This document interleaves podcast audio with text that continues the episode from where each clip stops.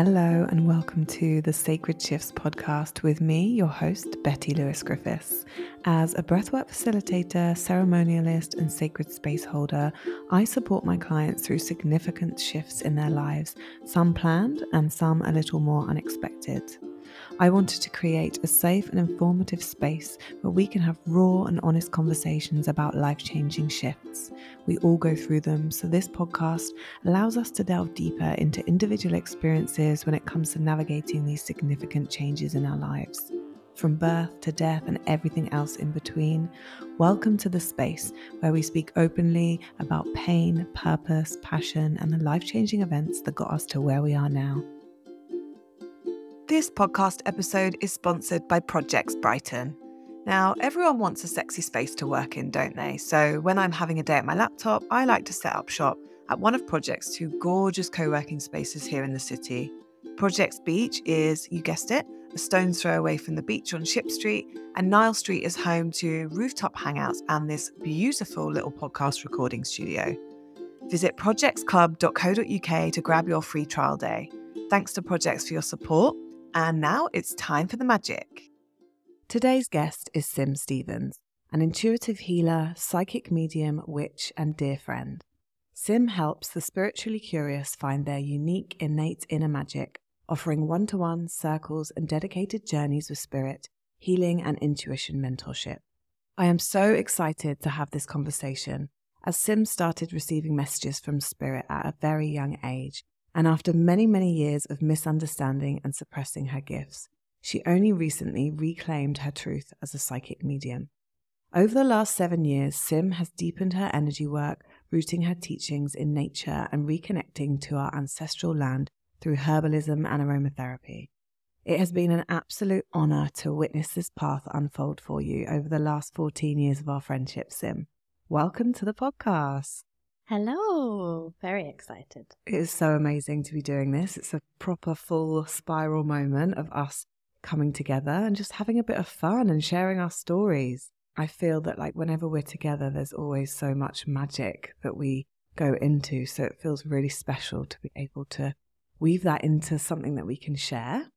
I know. It's almost like important documentation of mm. thought. Yeah, love it. So even just 10 years ago, you lived a very different life. You were working in the corporate world along with me.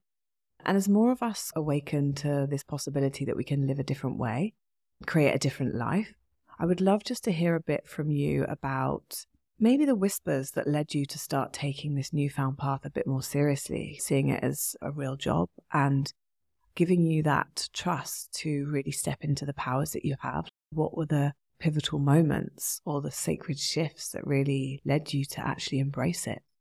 Mm, really good question. Where to start? So, I suppose, yeah, going back to working in the corporate world, it really felt like I was suddenly starting to notice how the ethos and ethics of that world, the corporate hustle every day, just wasn't aligning with me anymore. It felt really unfair particularly when I suppose the way we were treated sometimes just felt almost like this can't be right. This isn't how we're meant to live our lives. I used to describe it as hurting my soul. That's how I deeply felt it. And it just, I just felt so out of kilter with myself. And I just really started to notice that not only in my mental health, but also in my physical body. And I obviously ignored it for quite a while, probably years if I think about it now, until I was actually signed off from work with work related stress. I was already working through some stuff with my mental health with therapists, and I was actually on medication for depression and anxiety at various points. But that sign being signed off, having those weeks to really think about my health and my life and taking it seriously was the wake up call. I would say that was the big mm. kind of like this just can't carry on like this. This is this is crazy that I live like this and this can't be right in any way. So I would say that was probably one of the biggest sort of aha moments for me.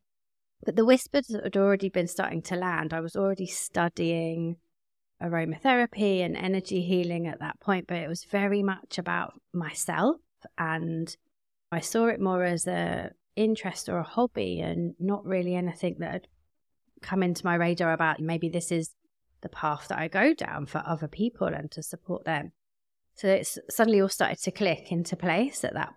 And I was just like, well, why can't I make this happen? Why can't I now start putting the wheels into motion to shift my whole life, my whole career into something that feels way more aligned, way more purposeful, and that's going to help and support other people, but from a place that I completely understand because this is my lived experiences as well. So, yeah, the big moments, but there were very, very much whispers all of the time, right back to when I was a child, as you mm. mentioned earlier. Yeah. Just taking a moment just to really feel that because I agree with everything that you've just said. It's like we move into these worlds, these paths that we believe that we're meant to follow. We learn from our teachers, from our caregivers, from everyone around us, from society. And so when things start to feel a bit off, it can be quite overwhelming to to feel like, oh, but I've got all of the stuff, I've got all of the things, I've got the great job, but it's not enough. It's not it's not feeling good. So yeah, just celebrating you for actually, yeah, Thanks. getting to this point. And I know it's not been easy. And like you say, unfortunately, it did take you actually getting physically sick and being signed off work to give yourself that space to have a moment with yourself and listen to yourself. And I guess that is what you are part of now. Like you are part of supporting people to take those moments out of their day to day busyness to actually come back to themselves, to tune into who they are, to what they are, to what they want, what drives them, and to be constantly checking in with that because it changes over time. It changes mm-hmm. every day, it can change every hour. So I think it's really beautiful that, like you say, you started on that path for you, but ultimately, that's usually what we all do, right? We're all on our own path to healing, but then as a result, we uncover all of this magic and these teachings and we craft our own teachings out of everything that we've learned. And that's what makes them so unique. Mm-hmm. So, yeah, it's just really exciting to see how you're weaving all of those threads together in the work that you do now. So, I'd just love to know as well, like, as you were coming into this new world and these new roles, things like an energy healer, an intuitive healer, a psychic medium, they're all quite they're not like day to day jobs. They're not the jobs that were like told to mm. me, especially at school. Did you notice any resistance to seeing this kind of newfound mystical path? Was there any difficulty in really surrendering into claiming this path as yours and accepting it as a job? Yes. Wow. All of that in itself has been a massive journey. It's been about almost stripping back layers of versions of me that I have to unlearn and shed and re remember and relearn. So just starting almost at that, what feels probably now quite a superficial level of getting rid of all of those things that you're taught in the corporate world, like, oh, you're available 24 7 or your working hours are nine till five, like all of those things that are so ingrained in you just stripping back those kind of rules and boundaries that you suddenly don't have to follow. That's just in itself a strange feeling. Then it's coming down to, like you say, I suppose, the pushing through the idea of these jobs not really being everyday jobs, as it were, quote unquote, and what then that has around what society tells you, what the patriarchy have said about this being the way to live and all of those layers and very much still working through them all of the time.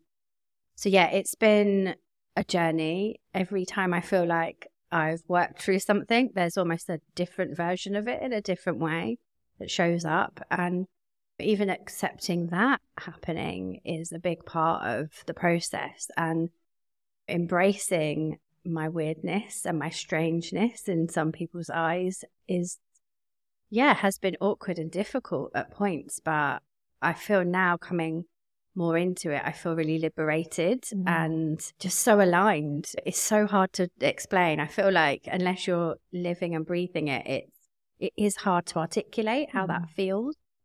So yeah, it's it's huge and it's a life's work, isn't it? Once you almost start on this journey of working on yourself, it never ends. But I'm here for it most of the time. but yeah, it has its ups and downs, but the the ups totally outweigh the downs.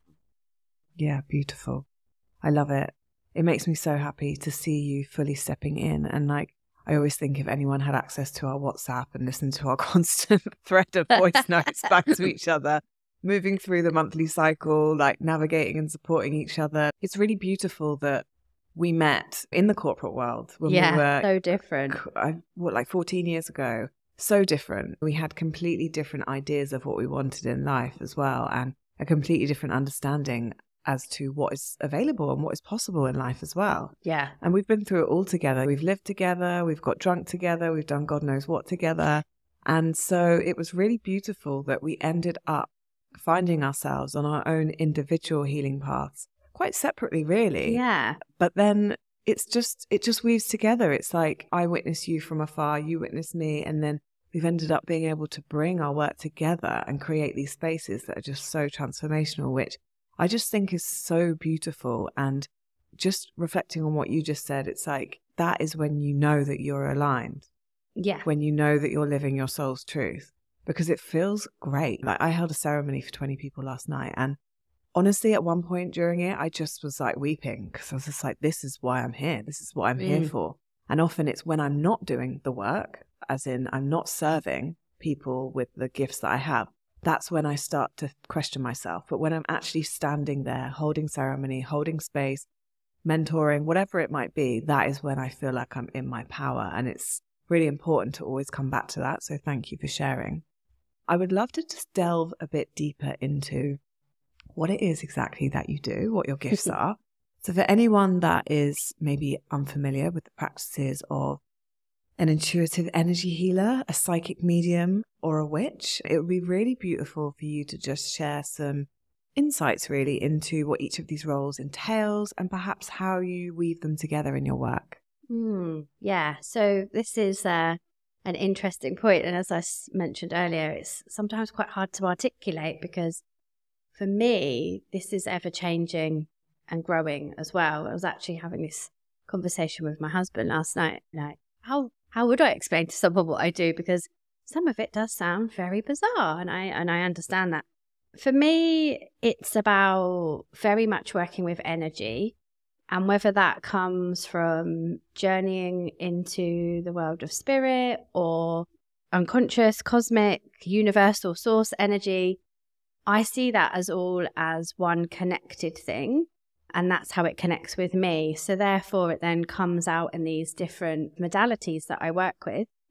So if I'm working in an energy healing session, then there I'm working with universal source energy, helping to support people to remove blocks or bring things back into alignment that then will help them to go on and continue their healing journey. This isn't about me being the healer, that's always about you yourself. But of course, sometimes that can blend with me tapping into maybe spirit guides that they're connected to who maybe want to jump in or past loved ones. So a client of mine actually summed it up really well the other day. She said, you, you're just so connected in all of the realms. It must be really crazy for you in your mind. And I was like, yeah, but that actually being connected in all these realms is probably how I would describe it. So then I suppose that that also then goes into my psychic mediumship, which is all about connecting not only with past loved ones, but also people's spirit guides. I am able to tap into that energy as well, sometimes past life as well. So, again, it's working into this idea that we work and we live interdimensionally and in these realms. And I know, again, this sounds so out there because sometimes me saying it sounds so out there, but it's exciting. So when I'm in that role, for me, being able to connect with people's ancestors or past family and friends, that's always about finding the connection, messages of love and support that they want to share with people who are earthbound still. And those messages come from the purest of love. They are always about guidance and empowerment. And that is also part of so many of us, part of our own journeys to receive those messages. So that is my role is to pass those messages on. And it's the same if I'm connecting with any of your spirit guides, angels, ascended masters, if you work in that way as well. So it's always coming back to the intention of empowering people and making them see that they can live a life that's fully in alignment and they can be more intuitive with their own journey. I suppose then coming into the witch element, for me, that sort of encapsulates all of it. I feel like calling myself a witch is really bringing all of my powers together. I also, as I mentioned earlier, had almost this calling to start working with plants through aromatherapy and herbs. And I suppose that for me was like my biggest draw into this world. So I feel like there's a real honor with the earth in that way and how I can intuitively work with oils and plants and just know that they're the combination that need to support clients again to always bring them back to a position that is about empowering them. Also, I I love all of that like juiciness that comes with being a witch in the idea of ceremony and mm. ritual. And I feel like again that really brings me home and that really brings me into alignment. So wherever I can splash that into my client work, whether that's in circles or giving people little mini spells to do at mm. home or sending people away with ideas on how they can practice. I just, again, feel like that's all about giving that empowerment and the tools for people to be empowered by themselves as well. So, and again, it's so ingrained in us to work with nature in that way. We're all a witch in our own ways. And it's just reminding people that they can play in those ways as well. So, yeah, I think that sort of brings it all together. It's yeah, it's just a wonderful combination of things that I I love doing, and I think again the way that I work, it means that I can draw on tools that maybe I can then tailor and make more bespoke for people who want to work with me. Of course, a mediumship reading might resonate with someone more than energy healing. So it's really about having all of those aspects to connect people to the energies. Gorgeous. Wow. Yeah, I feel quite emotional hearing you speak. I don't know if you noticed my eyes glassing over yeah, just really receiving all of that. I think it's so important to just reflect on the fact that, yeah, this work is so unique. And yes, whilst you offer these beautiful offerings, really it's down to the person, the person that comes into your space, right? And how open they are and what it is that they want to receive. I really felt it in my body when you said that it's all about love, it's all about messages of love, and it's empowering. I think sometimes there's this idea that connecting with spirit is this freaky, scary thing, and like mm. these evil spirits are trying to contact us and all of that. And whilst yes, that that kind of which maybe we'll get onto, I think it's really important that this work can be so beautiful and so intentional and yeah, like it's something that personally I've really deepened my kinship with following the, the death of my mum in 2021. And you've been a massive part of that journey, whether you realize it or not. You've You've brought me many messages from my mum, and I think it's been such a supportive tool for me, helping me on my own apprenticeship with grief, helping me connect, understand, and to really, yeah, be open to the truth, what things are now and how things look like, and what my relationship looks like to my mum. And I think the thing to remember is that, like, when someone dies, yeah, okay, they're not here physically, but to me, it really feels like she's with me more now than she ever was, which is often quite weird for people to hear and maybe even triggering if you've lost someone yourself. But I would really invite you to just sit with that thought and feel into it because you start to notice things around you more when you've lost someone that you love. You start mm-hmm. to see the beauty in everything. And it doesn't happen overnight, but I feel like it actually did for me. It was almost like I had the privilege of being there when my mum died and I got to see her leave her body. Mm. And that I think has helped me, in all honesty, with the whole process. And yeah, obviously, I still have days where I'm just crying because I want my mum. I want to see her. I want to hold her. But then it is an opportunity and an invitation to come back to nature, to come back to connecting with spirit, to come back to myself. And so, yeah, receiving those messages that you have given me from her have been just so life changing, really, because it's almost like I've known the things that you're sharing with me, but perhaps I lose trust with myself in that moment. And so being in a space of safety with you, channeling messages from my mum, is just such a beautiful gift. And yeah, I just really want to invite people to see it as this beautiful thing rather than this kind of scary thing. So, for anyone that is listening that is maybe a little bit skeptical or is doubting maybe this conversation or wondering what the hell we are talking about, how would you maybe describe the process of communicating with spirits and providing these messages that you do so beautifully? Mm, so I would just say we are all a skeptic until it happens to us, which I love that saying because I think it just really enables us to be a bit more open minded about the whole process of being able to talk to dead people because I get that thanks to Hollywood and all sorts of things, we have very different ideas about what that looks like. Like you were saying earlier, is it a scary thing and all of that? But, you know, for me, that process, as I mentioned, is all about connecting with a past loved one who wants to come forward with a message that is pure and intentional and comes from a place of love and support. And often, just like you said about your mum, these messages are so, so, I would say probably 90% of the time when I'm doing readings, they're things that you already know. They're things that have been niggling you. Your intuition has probably already been trying to communicate that with you.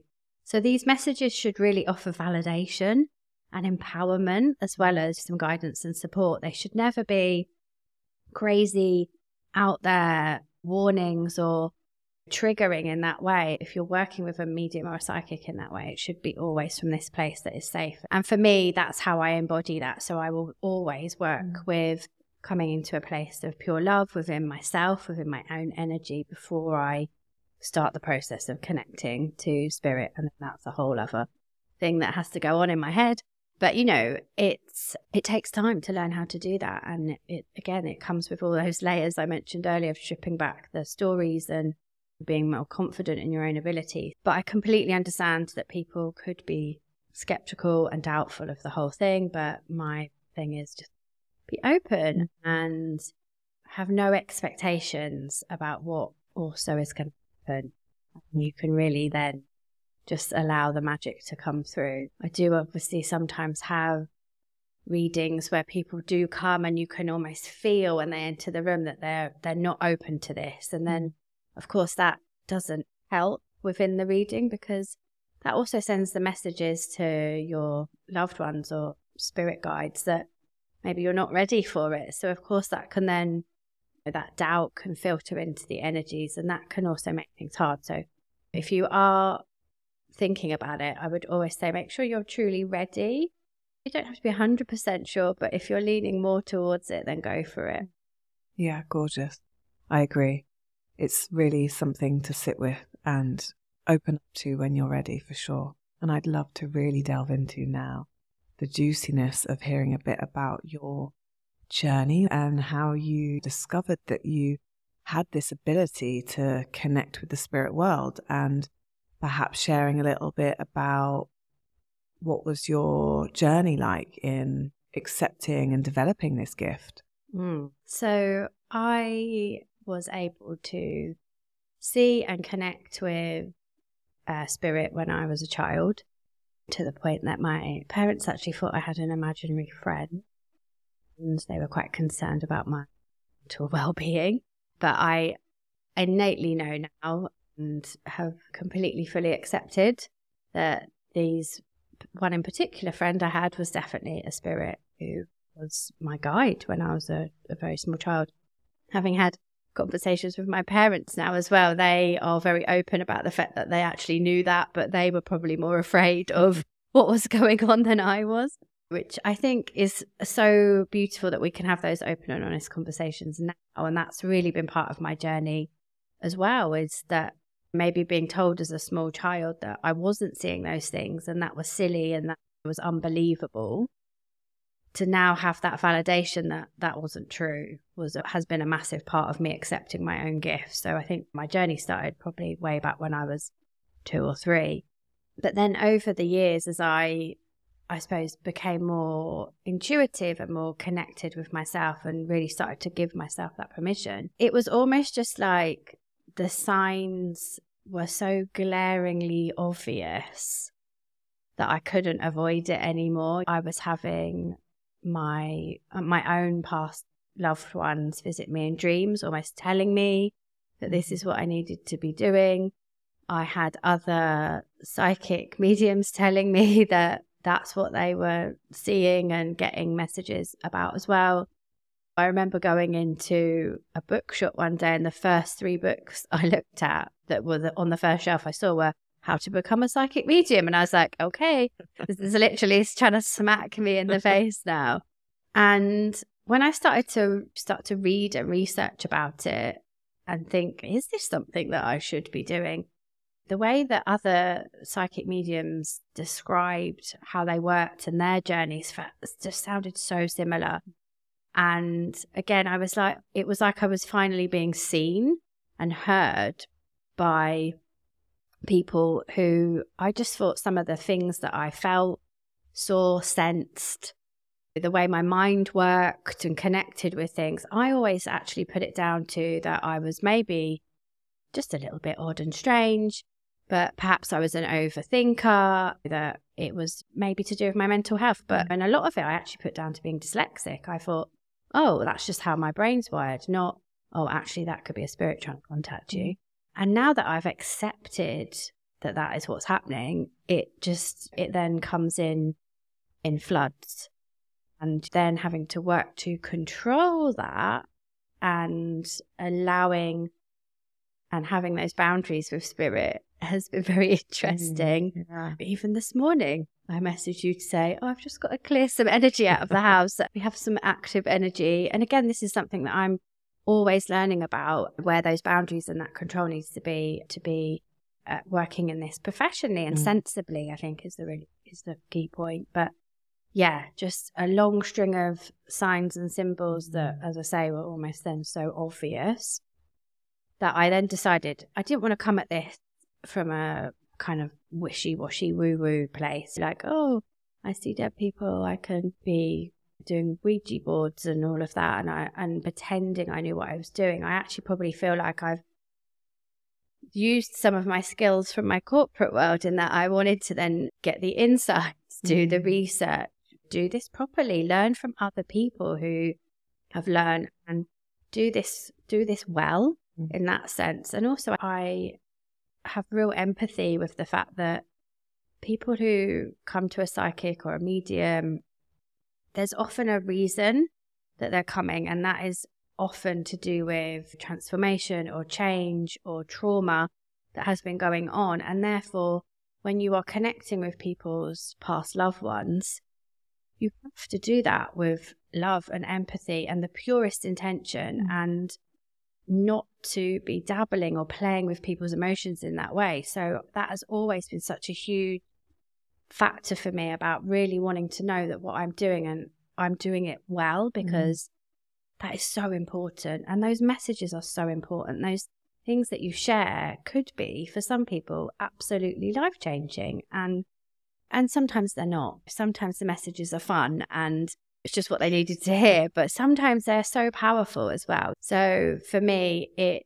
that journey has been big and I'm always wanting to learn more. I think the the world of spirit and energy in that sense is so complex and amazing and beautiful and we don't know all of it. We're not meant to know all of it and that's what keeps me so excited, sometimes a little bit overwhelmed, mm. but I'm always continuing to look at how I can learn more. And I say train, but it, I feel like when I go into some of these trainings, it's actually validation that I already knew how to do it. But it, again, it's like this articulating it, it bringing it to other people in a way that then makes more tangible sense. Because in my mind, sometimes it is a bit uh, out there.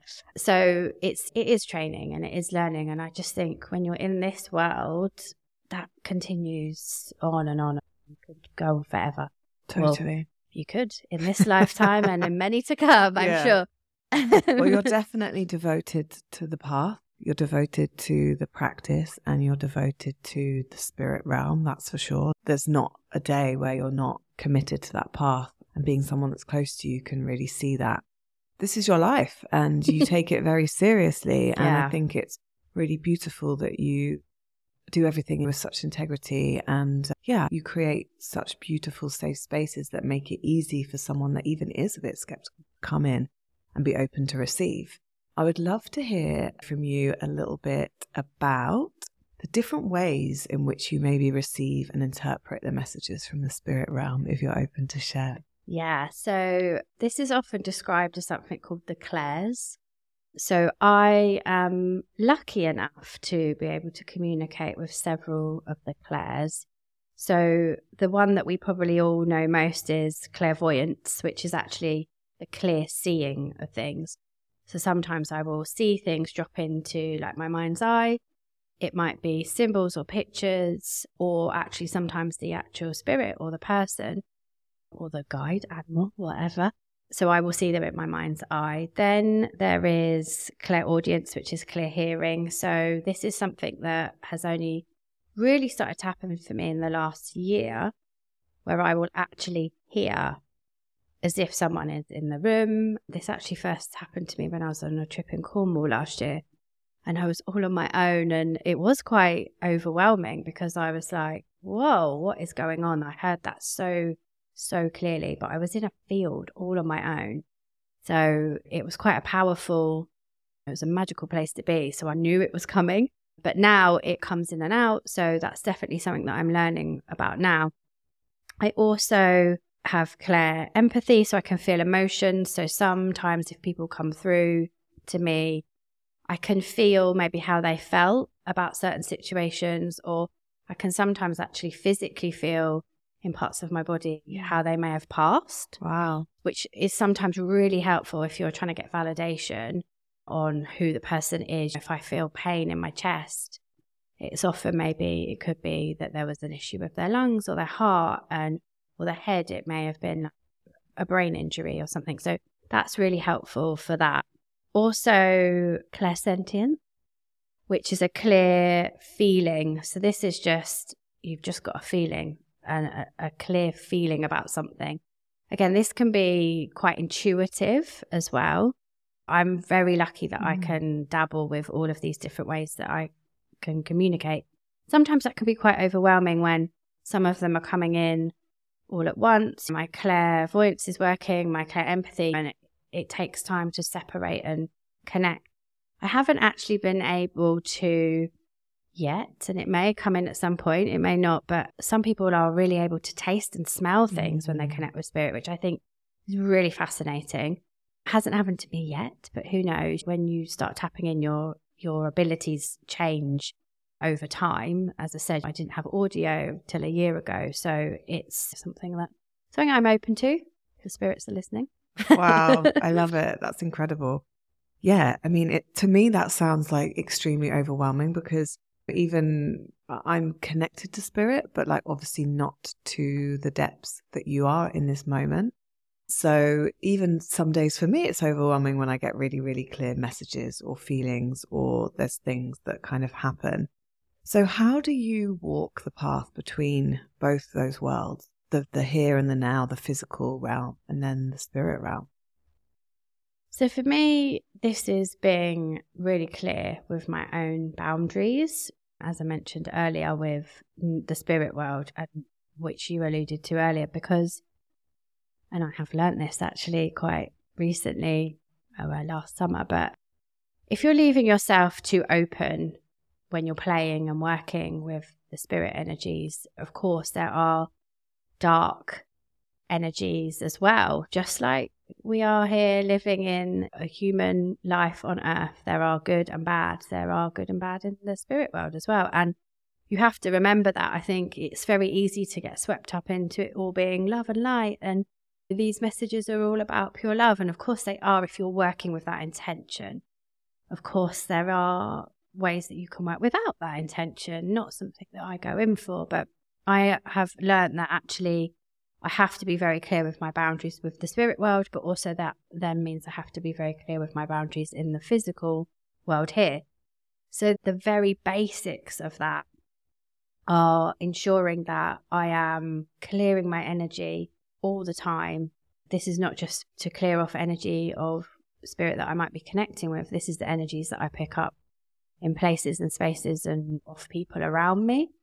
So that to me is a part of my daily process now to ensure that I'm always clearing my energy so that I am a clear vessel for the messages when I tap into that. Also, the other thing is ensuring that I'm grounded. Um, again, just making sure that I'm rooted down allows me to come at this with integrity and from the best intention rather than floating off into my own strange world and not seeing everything as it truly should be. So, being grounded is really important. And then I suppose the most important one is the protection mm-hmm. of my energy and making sure, again, that that is happening daily for me, that I'm protecting not only my own physical and energetic bodies, but my spaces that I work in, that they are also cleared and grounded and protected. This has become a huge sort of ritual that I have to do. Well, I don't have to do, but I do it because I want to work sensibly and with the best intention. So this has become part of my daily life. Mm. It's a practice that I do every day, and there are different elements to how I clear or ground or protect. But I would say for me, that is almost good energy hygiene. Mm. And I know so many practitioners would agree and probably do those processes for themselves. If you're doing energy work or healing, of course, you should be doing that as well. But I think if you are also working with spirit, those three elements are like your bread and butter, as mm. it were, to to the start of how you work. So yeah, very key. Amazing. Yeah, that all sounds very sensible, and I totally agree. I think you can really tell when you haven't set aside the time or yeah brought in those protective practices. I know when I first started holding deep transformational space with breathwork, I was completely wiped out and actually in quite a difficult place with it all. And I don't think I really appreciated the depths of the energy that you take on as your own. And I just wanted to come back to something that we've spoken about before. For anyone that's listening, it's being really aware of where you are and the energy that you surround yourself with. There's a lot of chat on Instagram with the memes and stuff about like the law of attraction and all of that. But for example, I know you said before about spending time in pubs, like you used to find it really difficult in pubs. And there's a reason for that, that the energy in a pub, it's like often people are going there to drink alcohol, to perhaps disconnect from something that they're carrying or something that they're mm-hmm. holding. So, yeah, it's really interesting. And perhaps like these practices that you're sharing in terms of the cleansing and the protection is something that we can all benefit from day to day. Absolutely. Yeah. And in terms of any specific rituals or practices that you follow to maybe enhance your connection to spirit, I know that there might be some people listening that get quite inspired by what we're talking about today and think, I want to deepen my practice with connecting with the spirit world. Perhaps there's someone that's passed on that they've lost that they really want to connect with, or just opening up to energy and spirit in a different way. Have you got anything that you could share on that? Mm, yeah. And of course, we all have the ability to connect with this. For some, it's easier than others. That's all it is. And as I say, I think if you are really firstly looking at clearing and grounding and protecting your energy, instantly, I think you'll find you are feeling more intuitive. Once you start to feel more intuitive, it may be that you start to notice the whispers of those messages coming through in symbols, in nature, in things that you start to notice, a feather dropping by or a robin appearing. And you actually start to look at those signs and symbols in a different way and with a different view on how they connect with you. But I would say a really lovely, tangible way to start connecting, not only with messages maybe from spirit, because maybe the idea of connecting with a dead family or friend can be quite overwhelming. But if you come at it at a slower pace, in that this is maybe about being more intuitive, mm. and then when you start to connect with your intuition, you understand that you're connecting with source and your inner guidance and then from there you can then start to connect with your spirit guides and then you might want to go to the next level and you start speaking to your dead ancestors.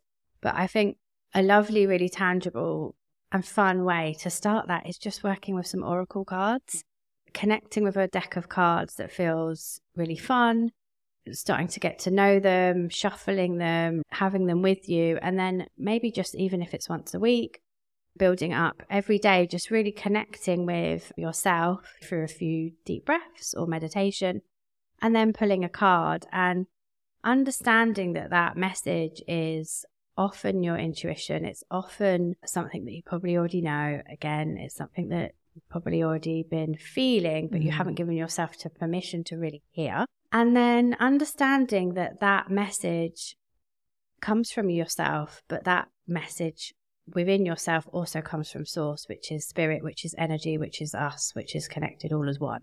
So mm-hmm. it's it's that understanding that this is all one thing. And but I think working with the oracle card just gives you a really tangible yeah. thing to do and it really helps you build up your intuitive gifts, which then often can lead to working with your clairs or your psychic gifts if you want to go down that path. But just starting with the idea of being more intuitive is just the perfect way to really start, I would say, for anyone. Yeah. And it's it's such a an eye-opening experience because it can lead to so many things. Yeah, I love it. I feel like that's the spirit connection starter kit right there. Yeah. the Oracle deck because it is fun and there are some really really beautiful decks as well. And when I bring them into my ceremony spaces, people are just like they've either worked with them before or they haven't. And if they're new to them, they're like, "Oh, what's this?" And they pull a card, and then they're like, "What?" That mm-hmm. is literally what is going on for me right now. And sometimes it is just, yeah, like you say, it's that little reminder to trust yourself, to trust your intuition. I think with everything that we're saying, it all comes back to trust, right? Mm-hmm. Accepting who we are and trusting our own gifts and our own intuition and our own knowing. So, yeah, I really love that. And I feel like we need to do a little collective card reading at the end of the podcast. So, in terms of these messages that you're receiving and the guidance that you're giving, how do you handle perhaps more challenging or emotionally charged messages that might come through when you are doing a reading? Yeah, it's it's it sometimes can be really hard. As I said, I have clair empathy, so sometimes I uh, that those emotions literally take over me physically. And in some readings, I do get tearful, and often with just the love that it's mm. bringing. But sometimes, of course, there can be sadness. Not everyone has the privilege of passing over in a place where they are at peace and happiness. And sometimes there are a few things that are left unsaid or unresolved that do come through in messages. But I always then have to remind myself that those things are shared because they then need to give the resolve or the closure or that support to those that are left human side, uh, earthbound, because those that have passed over are at peace and they are forgiving and they are in a space that they are truly at rest and enjoying themselves. But yeah, sometimes it's hard. And because I am quite sensitive to energy all the time, it's really about reading the person that you're reading for, being able to convey the message that is in a way that supports them mm. and is again empowering and has that intention and is just not delivered in a way that is going to be more triggering or more traumatizing to them. So I do think you do have to have some you do have to have some people skills to be able to do this and deliver those messages in the way that they should be conveyed, which is, as I said, I feel like I'm repeating myself, but always with love mm. and that best intention. But it's hard. And then I have to obviously come out of that session and then my practices really come back into play. I really then have to clear my energy, ensure that I'm not sat with that that energy of those messages left on me or impacting me for the rest of my day that I come back and I'm grounding myself again in after that, particularly when they've been quite emotional messages. And of course that I'm I've always protected my energy so that they can't impact me in a way that then is detrimental to me. So it can be hard, but also it can be beautiful, as I say, and it, that's often why I get so emotional in some readings because just feeling that love or feeling the change that some of those messages can bring to someone can be so powerful, so, so powerful. Yeah. And just, as I said earlier, for some people, life changing. you know? Totally. So, yeah. It was for me, for sure. I think definitely in the last reading that we had, the spirit guide reading, I almost, in some ways, didn't even expect my mum to come in because I, it's almost like she's a given. Like I know that she's there. So the fact that there were so many clear messages, not only from her, but from her mum as well, I was Mhm. like, oh, and it was just so needed in that moment. Everything that was channeled was so supportive. And it was things that I was voicing in conversation, but it was also stuff that I hadn't actually shared with anyone other than my journal. So yeah, to to have that support was just so incredible. And I guess I would be intrigued to hear about any misconceptions or any myths that you would like to squash around this work that you do because I know that we are speaking to it in a very positive light and that isn't always the way things work with spirit but Mm. if there's anything that you want to speak to on that I would love to hear it Yeah, I mean, there are so many. It's really difficult because I think, particularly, I suppose, more in the psychic medium world, there is a lot of doubt. Mhm. There's a lot of charlatans as well. So it does, like with any industry, it gets a bit of a bad rep sometimes. But I think probably a couple of the big ones is obviously, we've touched on it already, is about the whole idea of contacting the dead is a scary experience and something that only happens in spooky horror films When it's really things. dark. Yeah, and spirits come out in the day as well. So that's probably one myth right there that it only happens at night. But you know, I think it's like with anything, there is good and there is bad, and it's about ensuring that you do things safely or with knowledge and with people that you can trust if Mm. you want to start working in the spirit world. I suppose one thing that's come up, I get asked a lot, is about Ouija boards. Mm. And this is absolutely my personal opinion. I don't work with them, and that is purely because I don't have the experience to. It's not a tool in terms of divination that I have chosen to work with. I do work with other tools, but there are some amazingly gifted spirit workers out there that will solely work with Ouija boards or spirit boards because Ouija is actually a oh is it Yeah. interesting um, great, bra- great, yeah, great I branding know. in I the 80s Well done, them.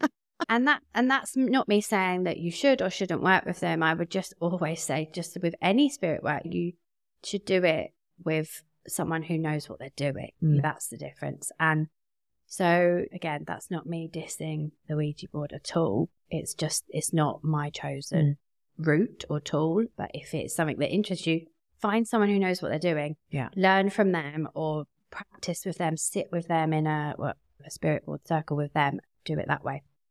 I suppose the other thing that I experience with reading sometimes is when people come to a reading and they want to hear from a particular person. And we have to remember that spirit has free will. So if they don't want to turn up for a reading, they might be busy doing something else exciting in their wonderful spirit world. They don't have to turn up.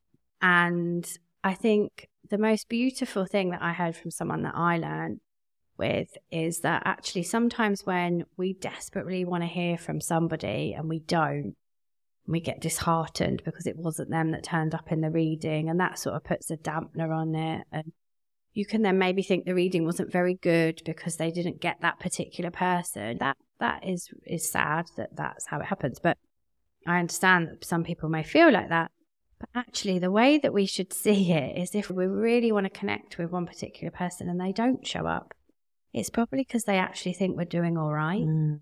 it's probably because they haven't got anything to share with us that we need to hear from them. Spirit will turn up for you when you need to hear from them. So, for example, if I really wanted to hear particularly from my grandma and she doesn't come to me in a reading, I now accept that she's probably just like, yeah, she's all right. She you don't doesn't- need me she doesn't need to hear from me. or that I don't need to hear the message delivered from her. So that's also sometimes how it works. Some spirit guides or ancestors or past loved ones that you knew, some of them can be better at delivering a message than mm. others. Mm.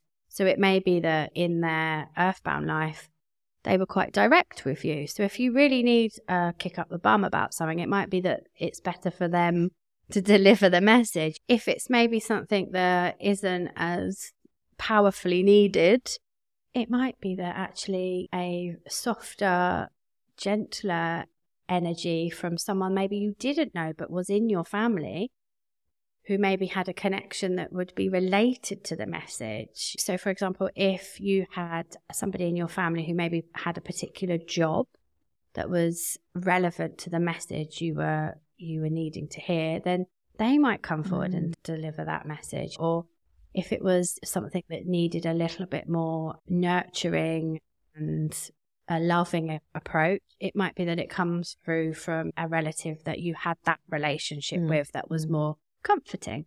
So it's just coming back to that, having no expectation and being really open minded to what's there. Yeah. And who comes through. Because then when you do that, then there's just all sorts of magic. Mm, yeah. I love that so much. Thank you for sharing. I guess what you're saying in maybe not these exact words is it all comes down to that intuition, that building of relationship to yourself first. Because I think, especially when we've lost someone, or yeah, we feel in that space of perhaps desperation or lacking or whatever it might be, we always want help when we really need it, right? And so sometimes we can have it in our head that we need to receive this guidance, we need to receive this guidance. But yeah, how about just bringing that back to us guiding ourselves and mm. tuning into that intuition? I think that's what I really want to give you space to speak to because a lot of your work is really in this. It's, well, it's rooted in this knowing, this guidance, this inner wisdom that we all have access to. And you even teach what I'm calling intuition mastery. Mm, um, I'm going to have that. Yeah, title. which is you're, you're running a course right now, and it's all about helping others navigate these changes in their lives and building this trust of themselves. And I know personally that when I'm deeply, deeply connected to myself and my spirit, I'm trusting my intuition all the time. And it's just the way that I navigate life. I don't think to myself, oh, I'm really trusting my intuition right now. But life becomes almost easeful and it comes back to yeah, that trust and that knowing that I'm on the right path. So, for someone that might be listening that may be quite new to this concept of intuition, how would you define it and why do you believe that it's so crucial for personal growth? Mm. Love this topic. So, geez.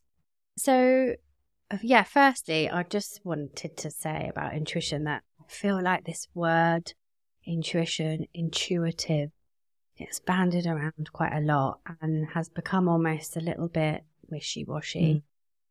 And that makes me a little bit sad because actually, when you decide to become more intuitive, it's a big deal. It's not something that necessarily happens overnight. It's a process. Mm. And and I think that's why it's so deeply rooted in a lot of my work. So coming back to the idea of what intuition is, this is about your inner guidance system. This this thing that we're all born with, we're all born intuitive, that is actually our inner guidance system that is there to guide us through life with the best intention for survival, but from a place of allowing us to live our best life in, in this form that we're in right now.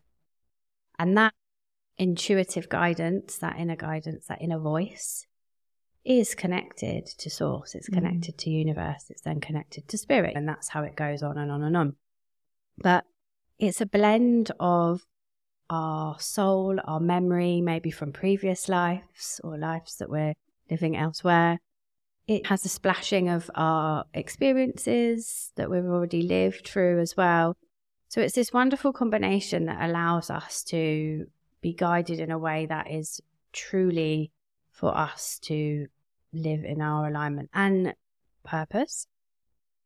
The thing that often happens for so many of us is that this idea of intuition or us intuitively listening and working with ourselves is suppressed and squashed out of us as a child mm. often. Mm.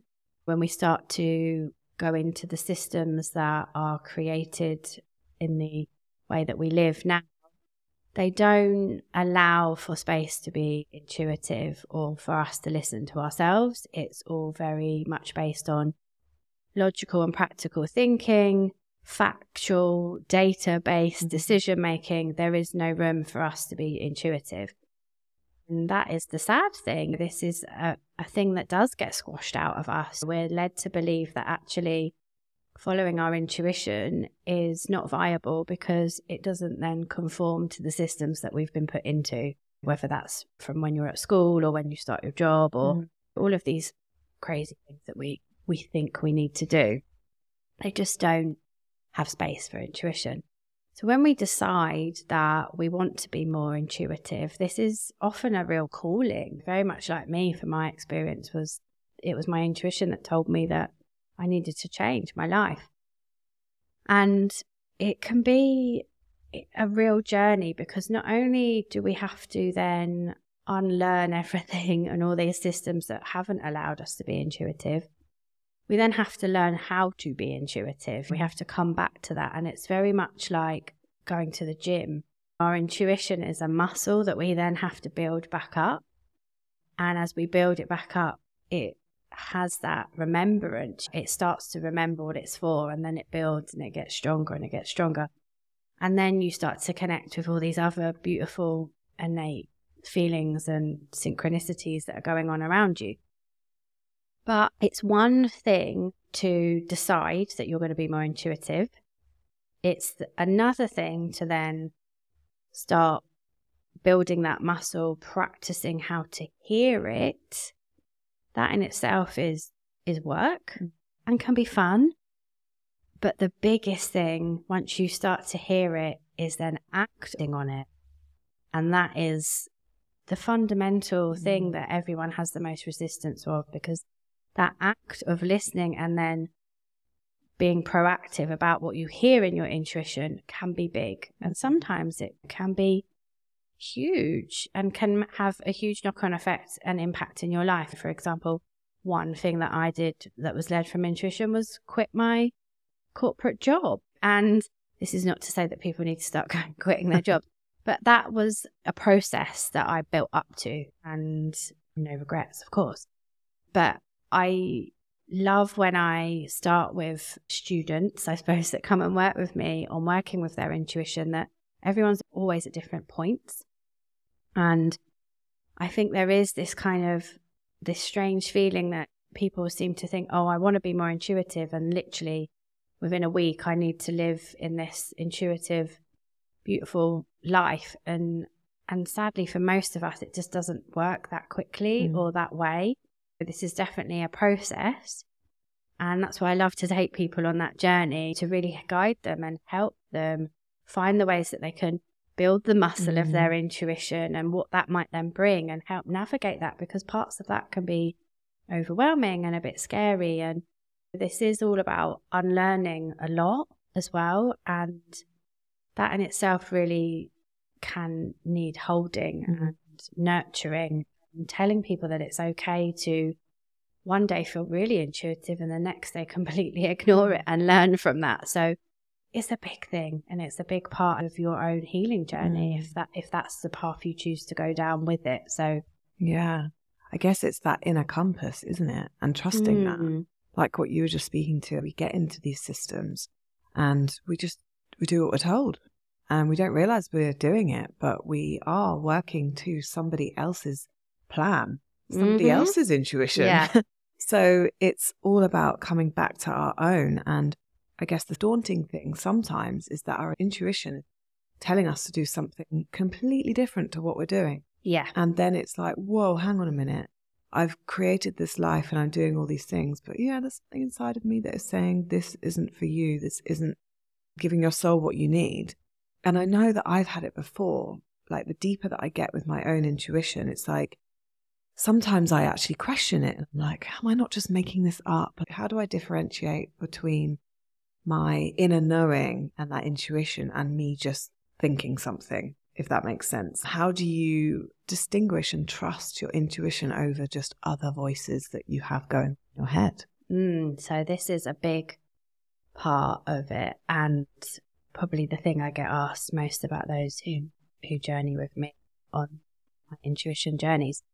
It's about again, it's part of this unlearning and learning what is intuition and what is my ego. The simplest way to summarize it without going into all the detail right now, but is remembering that your intuition only has your best interest at heart, is only going to be guiding you in the right direction. It's not going to lie to you.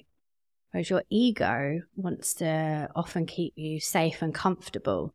So it's probably not going to be pushing you to quit your job or think in a different direction. So I often get people who are working with me to, when they're thinking about making a decision, to allow the first thing to drop into their mind and then feel into it. Did that feel intuitive or does that feel like ego? And try and look at it from that point of view. That in itself can take some time and practice, of course. So I often say start with some small things like what you're having for dinner. And decide what first comes in.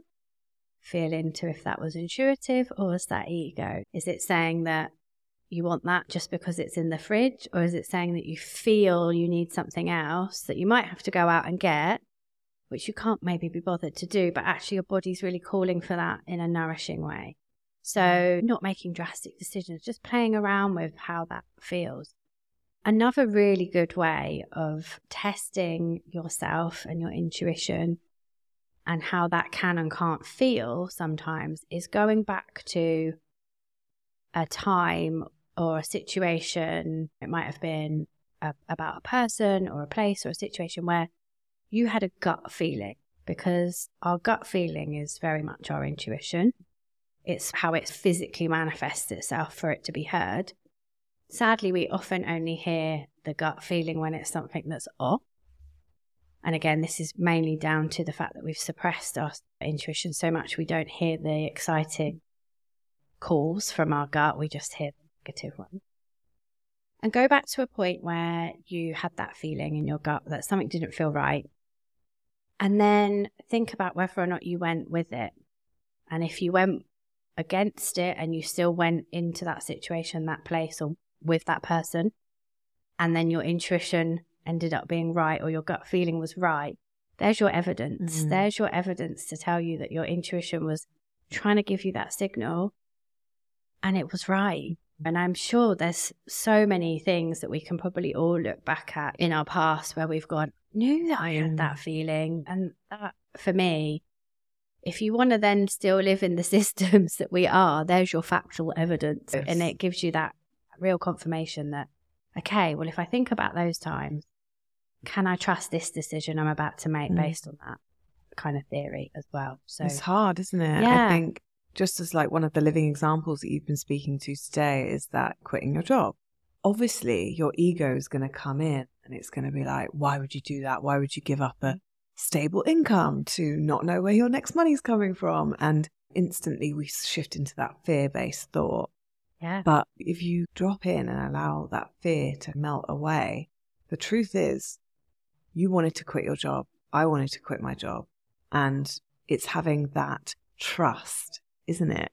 To actually be able to listen and to really believe and not just fall back into that fear based thought. Mm, and and fear is another element of ego. Mm. It's it's a made up that, that we believe.